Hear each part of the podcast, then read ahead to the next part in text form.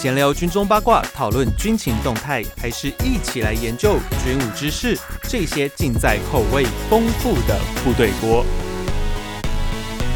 欢迎回到每周三吃锅的时间，这里是部队锅，我是联合报军事记者许宇威。在今天我们这一集呢，我们邀请的来宾是联合报的撰述委员陈嘉文，嘉文哥你好。呃，宇威你好，各位听众朋友大家好。哎，这一集为什么会特别找嘉文哥？是因为今天我们的 这个录音，大家可以听到音质跟我们以往在录音室不太一样，因为我们现在人在金门里面 啊。为什么要到金门哦？因为这一次呢，刚好我们要做一起做一个专题，就是那个离岛中的离岛。那呃，你已经到了离岛，你要再去转个船到一个更离岛的地方。那这边的生活，我觉得一般的民众应该可能比较少知道。那我们这一次特别挑了两个点，其实这两个点呢，我们 蛮蛮辛苦的，其实跟军方也沟通的蛮长一段时间。那也经历过蛮多的波折，尤其像天气这部分哦，就夏天到冬天，冬天再到夏天，我们这次总算成型了。我们这次去的两个地方呢，叫做狮屿和东定，那这两个地方呢，那以东定来说的话，在七月六号的军情 Plus 这个节目，小弟会上架。那另外呢，在小弟的影音的专题有军情站的话呢，我们会特别讲到狮屿，尤其是狮屿的。无人机反制这一块，我们会特别去提到。那另外，嘉文哥会在深度中心里面一个比较完整的篇幅，会去用文字的方式去介绍狮屿和东定这两个岛屿上面的一个生活的情形和他们的一个战备的状况，会有一个完整的报道。那当然也欢迎各位有空就可以去观看啊。另外呢，也欢迎在公告公上一下啦，八百八就是我们的会呃呃我们的深度的数位版啊，就联合报的数位版，也欢迎大家可以去订阅。那接下来我们就要进到正题哦，就是。狮屿和东定哦，尤其我们先从诗雨开始。那诗雨这个岛屿呢，其实离烈屿很近哦。烈屿的湖景头大概距离是九百公尺，不到一公里，很近。但这个地方呢，为什么会被我们这次列为我们想要采访的一个地点哦？呃，主要是因为它在日剧里面曾经出现过，日剧的诈欺游戏呢里面呢是当成一个决赛的地点。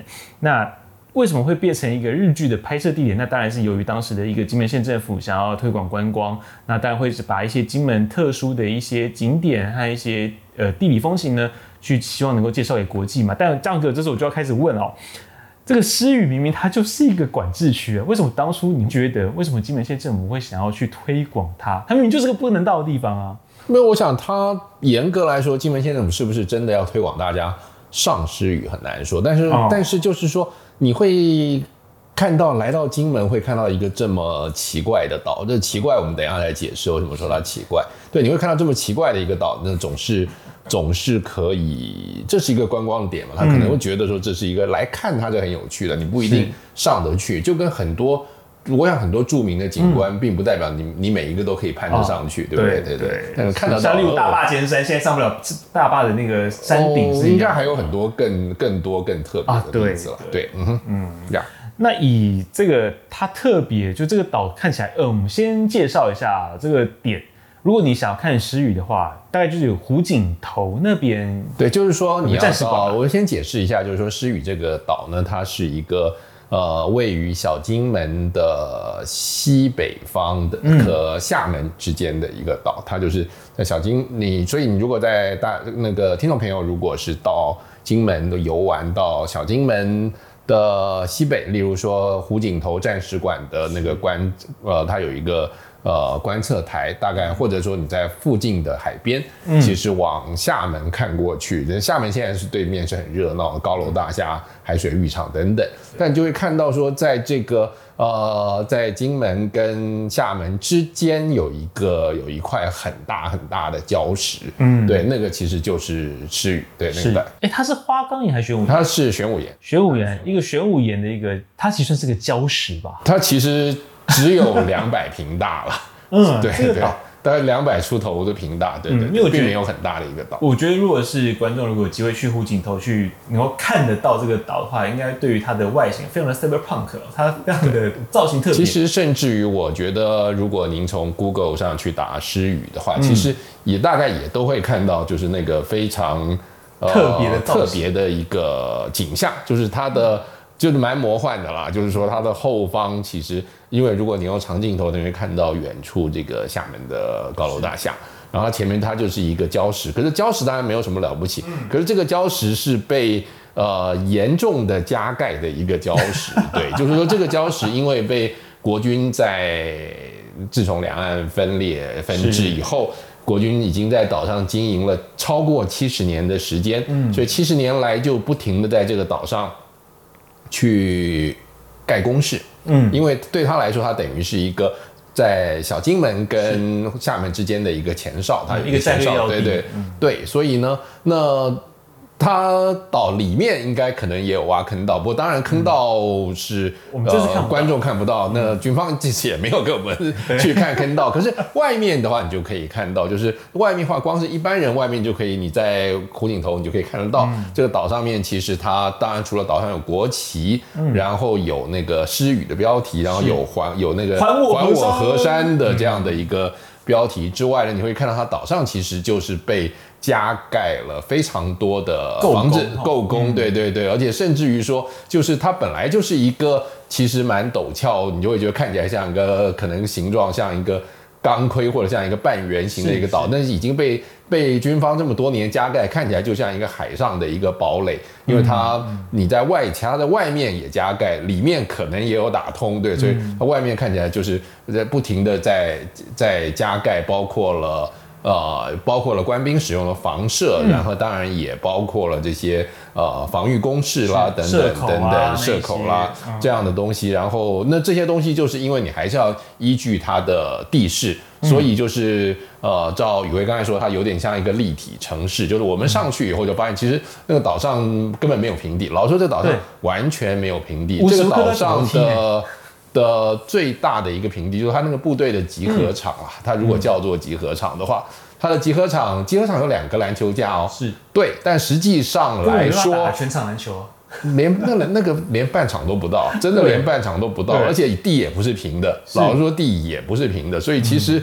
其实那个是能不能打篮球，那个能练投篮就不错了。对 对对对对，而且你一个球应该很容易就掉到海里去。是，我觉得那个地方真的蛮蛮复杂。所以然后就是说我刚才说，就是说你在每一栋房子、每一栋房子之间，你都其实不停的要上下楼梯，然后就会让，而且你加盖出来的话，你会发现它其实有时候加盖出来好几层，在接近水的地方是一层，它接近水的地方可能是碉堡，上面一层可能是这个房舍，是是宿舍，就是官兵的。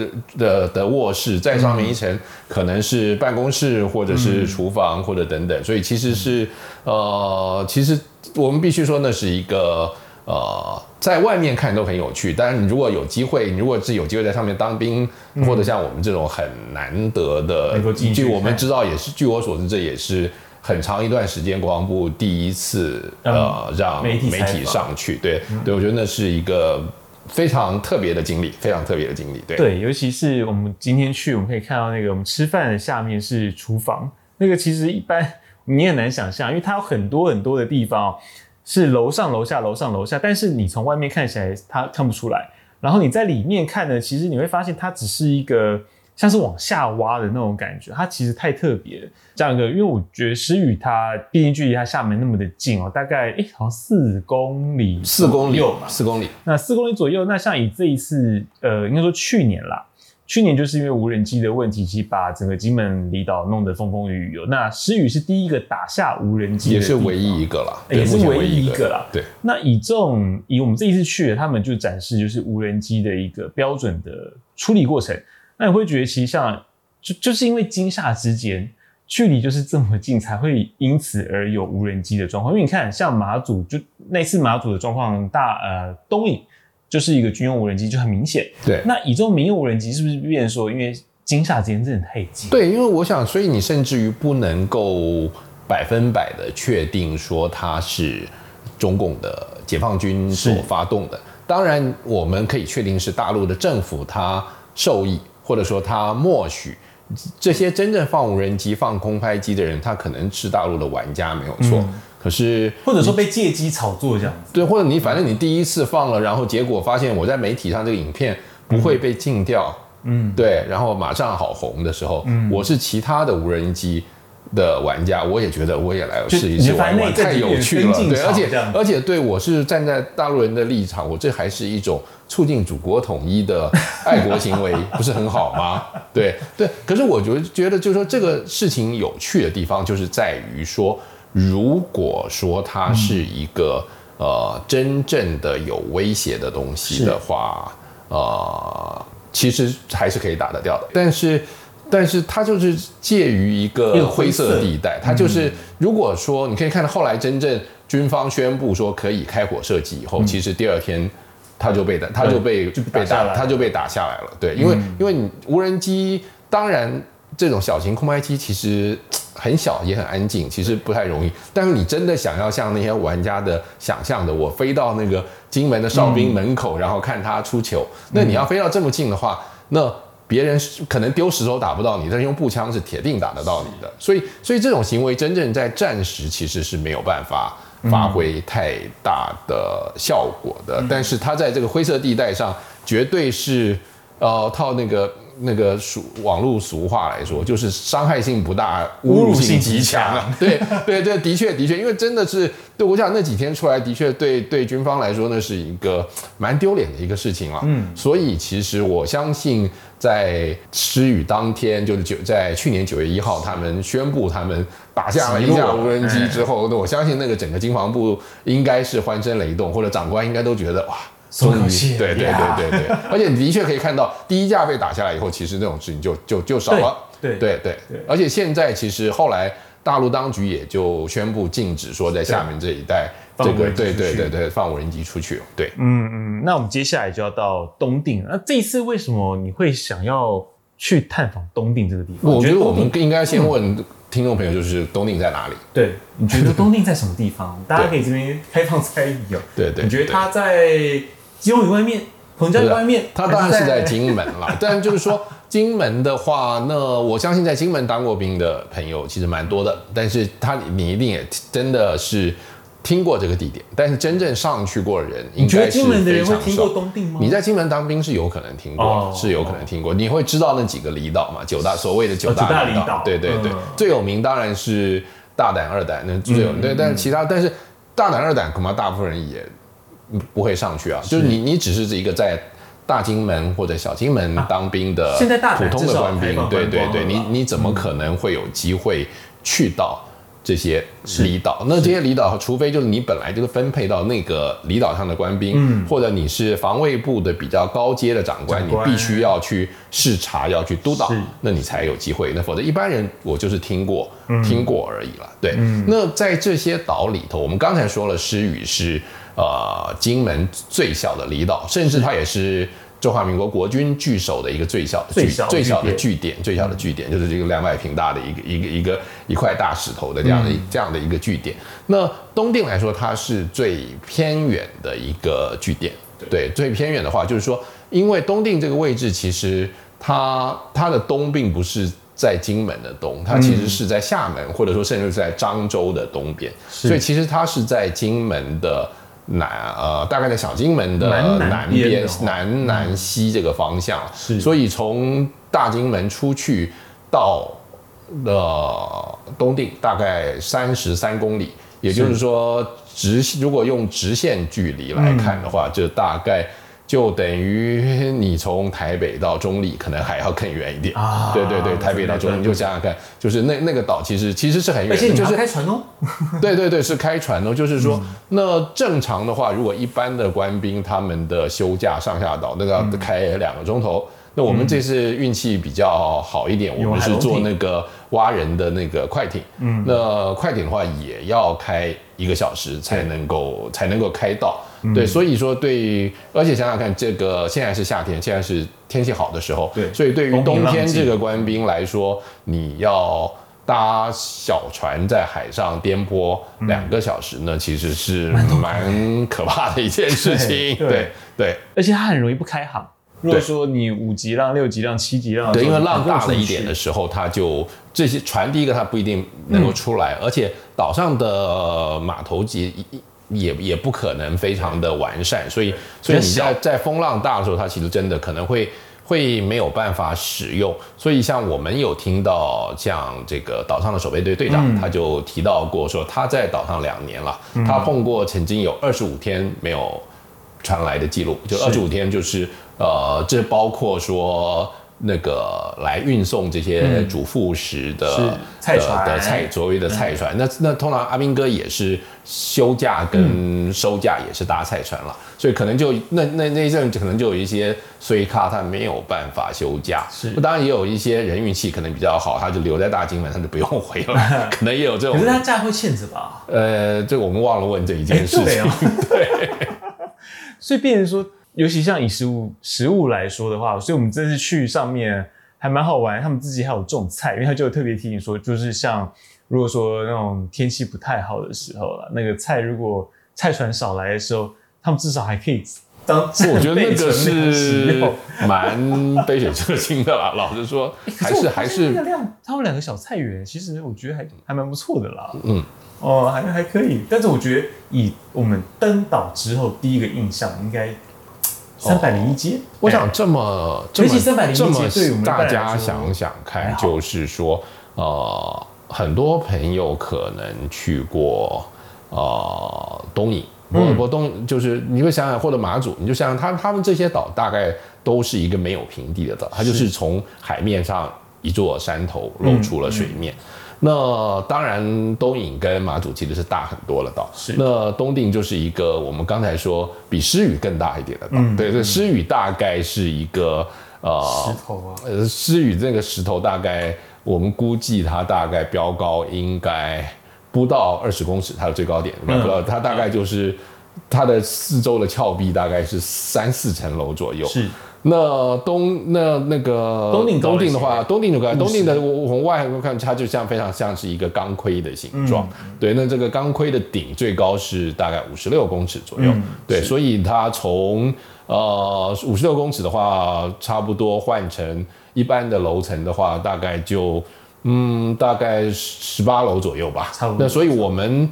它的台阶也就是三百零一阶，从码头上来就走到最高点，它就是三百零一阶，所以跟一般的楼梯的，跟一般大楼的楼梯的阶数应该差不多。差不多。而且这个岛上没有车，嗯，因为相对于很多有一些其他的离岛，嗯，因为它还没有那么陡峭，它的边坡没有陡到那个样，所以它还可以。开出一条车道出来，虽然那个车道还是很蛮陡。啊，例如像彭佳屿就是这个样子。对，或者说像是高登金门那边的的呃不马祖那边的高登岛，它也是那个坡是很陡，但是还是还是有一条车道，岛上有车。那东定岛上是完全没有车的，而且就是说它上去就是台阶，它没有其他的选项。所以其实对于上面的官兵来说，我觉得真正最辛苦的事情是。因为没有车辆，所以它所有的东西它都要靠人人力搬运。就是走三百零一街还好，但是扛着东西上三百零一街就比较不好了。对对，就比较不好。尤其你扛东西，像他们那个岛上面还是烧瓦斯嘛，对，所以变成说扛瓦斯桶这些事情，对，你就扛瓦斯桶啦，然后平常扛米啦，米袋啊，对。不过，像我想，我们这次还看到了一些。你平常的这些东西，嗯、米你都可以想象，扛瓦斯也可以想象，什么水泥这都可以想象。嗯、但有一些东西，我老实说是真的匪夷所思吗？对，匪夷所思。我觉得我从前我们在深访的时候也没有想到，真正到了岛上的时候才想到。嗯、举个例子例子来说，桌球桌怎么上去？还有撞撞球桌怎么上去？还有发电机怎么上去的？海水淡化机怎么上去的？就是你平常。生活中觉得很正常的东西，但是想到要用人背上去的时候，就不那么正常了。对，我是有看过，像以前爬那个玉山的时候，我还有看过那个高山。你不会背发电机上？不是我扛啦，是 我有看到高山协作背水塔。哦，对，可是因为水塔大，但是因为水塔它是空的，不可能不可能装满水背上去嘛，所以那个尺寸的东西是可以背上去，但是。我觉得我也是觉得匪夷所思，是因为像撞球桌也好，或者说像你刚刚有讲到发电机跟海水淡化机，它是蛮有重量的。对对对，它一个人背有点难。像刚刚今天队长有队长有讲说，是那个他的撞球桌是拆成三半，对，然后是前面是有绑绳子，然后有人有拉，有人有推。我我其实不晓得他绑怎么拉怎么推，因为那是楼梯，那不是，而且那楼梯也没有很宽。对。对，所以我觉得这个这个很很神奇。对对对，其实就像说那些外离岛，不管是像石屿啊或东定啊，因为他们其实是个充满坑道的岛屿。当然，因为这次因为机敏的关系，我们并没有办法到岛的深处去。对，并没有办法让我们那么深入到里面。但你也很难想象，在以前那个年代，那些坑道到底怎么挖出来？所以就是传说中你在金门当兵，就是发一把圆锹，挖到圆锹磨光了，你大概就退伍。退伍。对，所以那其实是个蛮蛮辛苦的地方啦。虽然说这次去，其实我们这次去，你可以发现到，像不管他们的中山市也好，或者说像是石宇他们那边的寝室也好，其实是呃。其实是因为我们这次去我们人少，所以比较凉。但是像他们中山市啊那些都有空调了。那哦对对，那个这真的就我相信啦，就是说呃，你过去在这些离岛当兵的前辈们，嗯、呃，如果他们有机会上去，他们一定会觉得、呃、现在人过的日子好多了。对对，因为再怎么说现在。呃，军方对于这个官兵的生活，嗯、对对，其实其实是有蛮多的改善了。嗯、当然，你有一些先天的不方便，交通的不方便，哦，物资运输的不方便，然后这个是没有办法避免的。但是我觉得，至少在他们可以做的地方，其实蛮多的。例如，例如说，呃，至少是在。那个寝室了，嗯，寝室或者中山市这种地方已经会有冷气了。那这个是这个在夏天其实其实就差很多。但当然这也代表说你其实都需要，你需要更多的电力，你需要更多，你还需要用你的发电机就要装的比从前大很多。那然后你甚至还有，就现在基本上来说，不像。从前，从前可能海那个淡水是严重的管制的，是对。那现在基本上是有海水淡化，所以没有那么大的问题。嗯，当然，当然这也代表说，呃，你需要用到的能源，对，呃例如油料啦，这个会比较多。可是反过来说，嗯、我想现在的在岛上的兵的数量应该比起。呃，四十年前、五十、嗯、年前那个数量其实其实也是少很多了，对，相对资源的分配，每个人可以更充足一些。对，可是花的资源作用差不多，可是从前人数人数可能从前多 多一个零啊，下来，对对，我觉得差很多。对对对。那可是像以东定来说，这次我们去还有一个蛮特别的点是，东定岛上面是有古迹的，对。哎，那个灯塔可以方便跟我们？这个可以可以，就是说东定其实，所以我们刚才我刚才讲到，我们讲到说阿兵哥好辛苦搬东西上去之后，我们都我突然想到清朝人更辛苦，对，就是说呃呃，就这个岛，因为它就是在漳州的外面，所以它等于是在那个，而且这个岛附近最近的地方，嗯，我们刚才说它距离金门三十公里，三十出头公里，那它距离。它往西边到大陆海岸，嗯、大概到漳州，就是那个漳州发电厂，曾经王永庆投资的那个漳州发电厂，嗯、那边也要十五公里，将近十五公里。嗯、所以，所以，所以它其实真的就是一个孤悬在海上的一个孤立的地方。对，可是很孤立的地方，就这个位置有一个好处啊，就是盖灯塔它就很合适，它又很高啊。嗯它它天生就五十几公尺高了，再往上盖一下就很多哇，那这样可以造成。所以所以在清朝末年的自强运动、洋务运动的时候，当时就是就海关就请呃英国的那个工程师来看了以后，就决定。在沿海中，福建沿海盖了很多的灯塔，其中一座就是东定灯塔。我当时最早最早一度还叫南定灯塔。南定，对对对，一开始曾经有叫过南定，都后来，对那时候可能觉得它是金门的南边，后来不知道为什么又变成厦门的东边，所以就东定了。不过不管，总之就是当时就在这边盖了一个灯塔。但想想看，那个时候连三百零一街都没有，就不晓得说你怎么选到这样一个地址，然后你在在那个岛上盖了一个。呃，用这个砖块盖了一个、嗯、一个灯一个一座灯塔，然后当然你还要包括要灯塔就要有一个一个房舍，因为你要有守塔人住的、嗯、的这样的地方。嗯、那这座灯塔其实是在一八七一年，就是同治十年，嗯，对，同治十年，呃。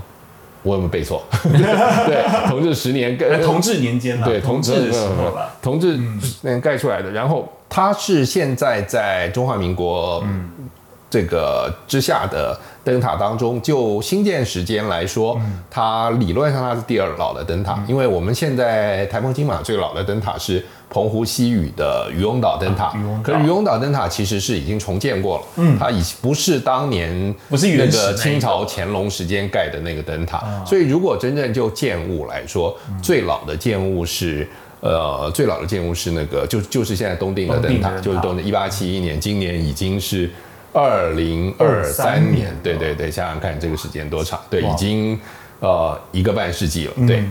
那所以它现在当然是古迹，然后包括包括灯塔本身，以及灯塔的旁边的这个，现在被官兵做用作这个图书馆啦，或者说是一些呃他们的休闲地空间的这这个房子，房子也是当年就是英国人帮满清政府盖的，对，所以这些都是古迹，然后甚至包括在地面上有一些用红砖铺成的。道路。其实是连接当对对，就连接就连接这个房房子跟连接房子跟连接灯灯塔塔的，对对对，那个红砖道其实、嗯、它其实都是都是古迹，对、嗯，因为其实呃，刚刚有讲到这东西到到底怎么运上来，因为其实今天我们也有问他们那边，就是问队长，就说，哎，啊，你这边不能用吊车哦。啊，不能拉什么滑溜索啊，或者说像是那个缆车、流龙啊，不是你想象就是说像那个你看到台湾山区有的时候那种那种果园这种。对，他说因为这边是有斜度的，它并不是一个很，它又不是，它如果是垂直，你可以用个吊车拉上，但它又是斜的，所以它。其实就是说不太容易这么做，不太容易。就是说，举例来说，像我们刚才提到台，在其他有一些离岛、嗯、有国军驻守的离岛，它有的时候是有那个卷扬机，是。对，就是说，因为它它可以铺成一个斜坡，它就有一个卷扬机，就是东西装你装了一个一个一个平台，有轮子平台就可以拉上来。嗯，但是东定不太能这么做的原因，就是说它斜度很大。但它又不是完全垂直，所以它也不能用吊的，它也不能用吊上去。中间还会改变。对，而且而且因为它的路不是直的上去，它是一个呃之字形，而且又不是又不是固定的之字形。对对对对，所以所以其实是不太好做。就他们评估说，认为说做那个的成本太高，所以后来就请弟兄们就继续爬，辛苦点啊，对，就继续扛吧。对，不过好像有一个代价是他们体测成绩都蛮高的。啊，对，听说都一百趴。对对对，连续呃去年一百，今年还是一百趴。对，我觉得体体能可以练得很好。对，但我们觉得一百趴通过国国防部那个体测标准。对，是。可是我们就最后这边我们就来聊，可是像这种岛，因为我们今天就特别聊，因为这些岛很小，那相对的，因为现在人也没有像以前那么多，那呃，我们很担心就是一岛上面人的问题，那是不是在这种离岛的？边缘上面，他们会不会特别去做一些比较严格的？对，我们这个当然也问过，就是说，嗯、呃，原则上是以自愿的人为主，虽然他并没有做到说是百分百自愿，是，但是他还在分发。但是如果你真的听到你被分发到这些岛，然后你、嗯、你就跟长官表示说买啊，不要不要，我晕船这种、嗯、这种这个这个，我坐航空母舰都会晕船，对对对对，那对这种人来说呢？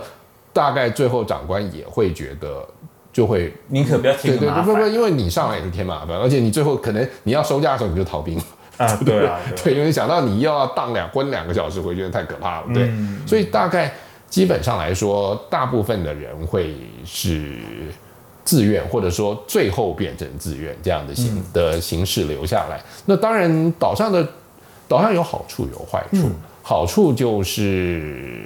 比较收入比较高，它的外岛加急是比金门本岛要增加大两千多块，就一个月两一万一万二。那你就你比台湾的同同位置的兵就一个月多一万两千元，嗯，你比金门的兵多两千多元。OK。那而且另外一个是你根本没有机会花钱啊，对，你真的没有机会花钱。东定上面还有营，那就你就只能你洋芋片能买到多少 钱？洋芋片变洋芋片自由呀。对对对对，就是说，所以其实你没有什么太多的机会花钱，甚至于说像呃诗雨，因为是比较近，离小金门比较近，还没那个上网比较没有影响。像东定的话，它可能的因为实在是太远，所以基本上来说，它的网络其实速度也。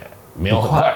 对对对，所以也没有很快，对，所以就是呃，你可能基本的那个 LINE 联或通话是可以，但你如果想要追剧，那可能其他的同事就会很讨厌，会。对，对，你一个人会把频宽给吃光光，对对对，嗯，对，所以说早上会比较无聊，我觉得生活比较无聊，嗯、而且你你你你没有休假嘛，就是基本上你不像一般的人一个礼拜可以休两天，嗯、甚至晚上可以放散步假。那我觉得这个可能性不大，他们基本上是一季去呃轮排的，一季有两次返台价，嗯、然后就是包括给机票的，一次是十五天，对对对。那那可是，那你在这个两虽然回去十五天听起来蛮爽的，但是你在这个中间，你就有很长一段时间，你都是持续留在岛上，你也不太可能离开。对对对对，你每天你每天就在 对了，其实是根本离不开了，你就你就在这么一块大石头上，这个倒头不见倒尾见，每天就是看到同样的人。所以其实来说，呃，对于干部来说，虽然嗯。不管是部队长或者是辅导长来说，嗯、虽然他要管理的人数比本岛的单位相对来说少一些，少一些，嗯、对他，可是他的管理的压力其实会比较大，因为因为、嗯、因为真的是比较与世隔绝，所以他、嗯、所以在心腹上，对心腹上面，而且在一开始，当然说一开始在挑选兵员、分发兵员的时候，你就要去呃。花一些心思，你就要把一些非常明显不适合这种生活的人，你就要把你就要把他筛筛选出来。嗯、对，所以在一开始选兵的时候，其实就蛮有压力的。对，他们必须要鉴别出来。对，呃，因为我觉得他他们会不会说，变成说，如果今天他是一个很不适合的人，其实这个这个选择错误的后果，其实大家都是不太会比那个严重。对对对对，嗯、甚至于说。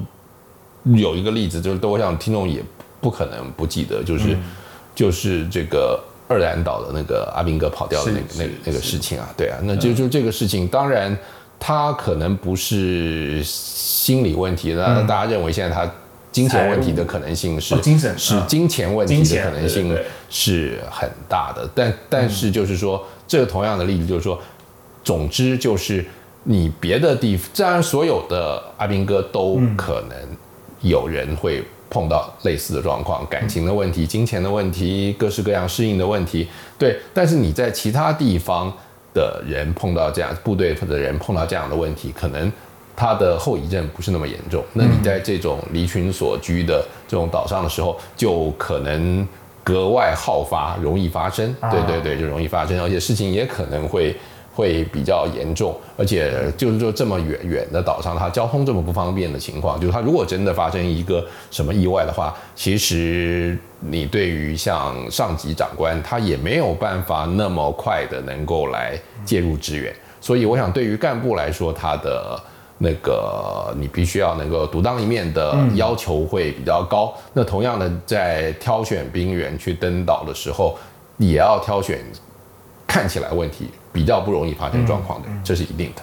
嗯，会变成说，其实，在那种岛上面，每一个人对于自己单位的认同感都必须要很充足，要很够，嗯、才会是一个部队比较应该是吧。我想，这个同这是一个同样的事情，就跟你看，像我们在他的篮球场上看到的东定铁人，嗯、对，就是的确，你去网路查，你也会看到有一些东定退伍的老兵会强调这些东定铁人。嗯、我印象中在。